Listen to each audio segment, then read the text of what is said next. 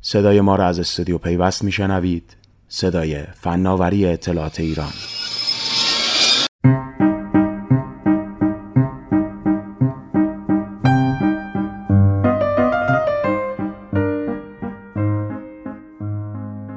برای یک شغل معمولی. نویسنده مهرک محمودی. اصل 28 قانون اساسی. هر کس حق دارد شغلی را که بدان مایل است و مخالف اسلام و مصالح عمومی و حقوق دیگران نیست برگزیند. دولت موظف است با رعایت نیاز جامعه به مشاغل گوناگون برای همه افراد امکان اشتغال به کار و شرایط مساوی را برای احراز مشاغل ایجاد نماید.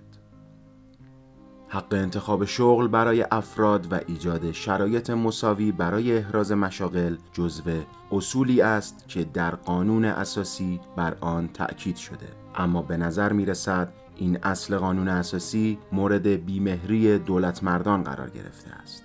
چرا که در سالهای گذشته نه تنها بستر مناسبی برای شغل در بخشهای مختلف فراهم نکرده اند بلکه در شرایطی که این افراد سراغ بستری رفتند که خود آن را انتخاب کرده و به گفته دولت مردان دیگری آن را فراهم و آماده کرده مورد اعتراض و حجمه قرار گرفتند و بستر کسب و کارشان تعطیل شده است. درست مانند زمانی که مأموران شهرداری سراغ دست فروشان شهری می روند و به یک باره بسات آنها را از کنار شهر برمیچینند فیلترینگ اینستاگرام نیز به ناگاه بسات بیش از 400 هزار کسب و کار کوچک و بزرگ فعال روی آن را برچید.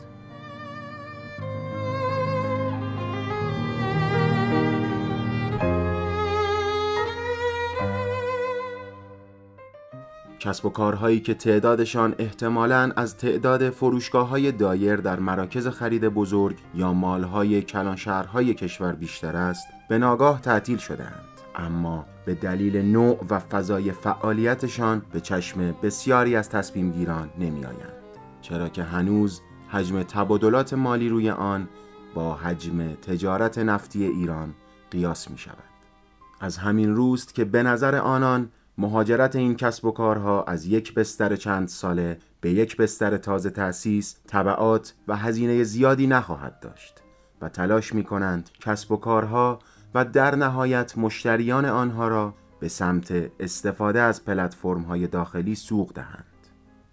این در حالی است که نه تنها بستری پایدار برای فعالیت تمامی آنها در کنار یکدیگر در میان پلتفرم های داخلی وجود ندارد بلکه امکان ارتباطشان با دنیای بیرونی در عصر تجارت جهانی نیز از بین می رود.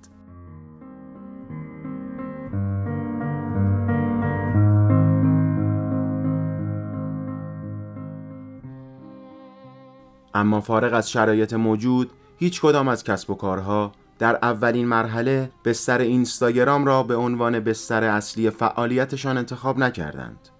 احتمالاً بسیاری از آنان در ابتدا ترجیح می‌دادند در فضایی دیگر فعالیت کنند. اما پیچیدگی شروع یک کسب و کار و سختی آن مانع فعالیت آنها به روال معمول شد.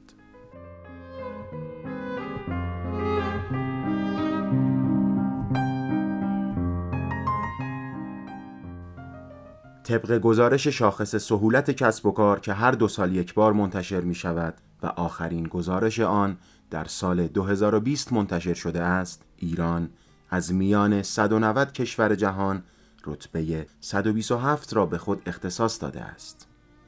فرایندهای پیچیده شروع یک کسب و کار از دریافت مجوز فعالیت تا تشکیل پرونده مالیاتی و دریافت مجوزهای لازم برای آغاز به یک فعالیت موجب شد. آنان که در دوره اینترنت رشد یافته و تحصیل کرده بودند بستری را که بیشتر با آن آشنا بودند به عنوان بستر اصلی فعالیت خود انتخاب کنند. و طی سالها فعالیت در آن بستر با توسعه شبکه های اجتماعی و ورود نسلی که دیگر خیابانهای مجازی را به خیابانهای واقعی برای پرسگردی ترجیح می‌داد کسب و کارشان شکل جدی به خود بگیرد و در نهایت بسیاری از افراد بستر شبکه های اجتماعی را به عنوان بستر اصلی فعالیت خود انتخاب کنند. هرچند به گفته مدیران دولتی این بستر بستر قابل اتکایی برای کسب و کار به شمار نمی رود. اما در عوض می تواند آنان را در برابر بسیاری از پیچیدگی های دولتی و قانونی حمایت کند.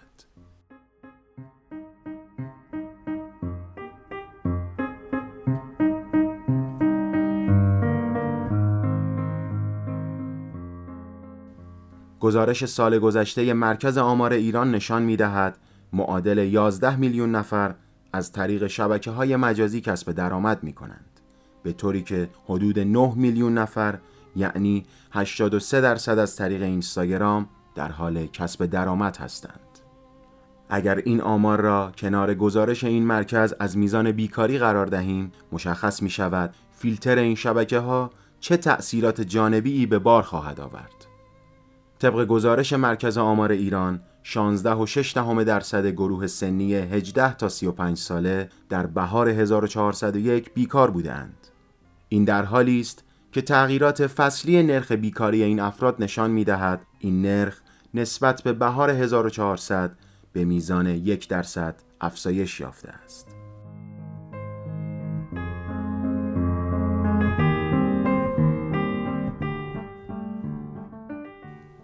نرخ بیکاری در بخشی از جامعه افزایش یافته است که مصرف کننده اصلی اینترنت و مخاطب اصلی شبکه های اجتماعی است.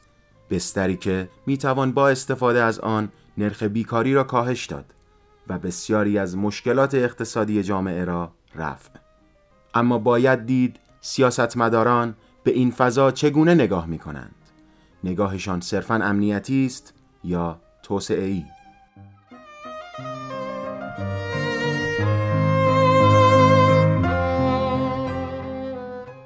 این یادداشت در 106 شماره ماهنامه پیوست منتشر شده است.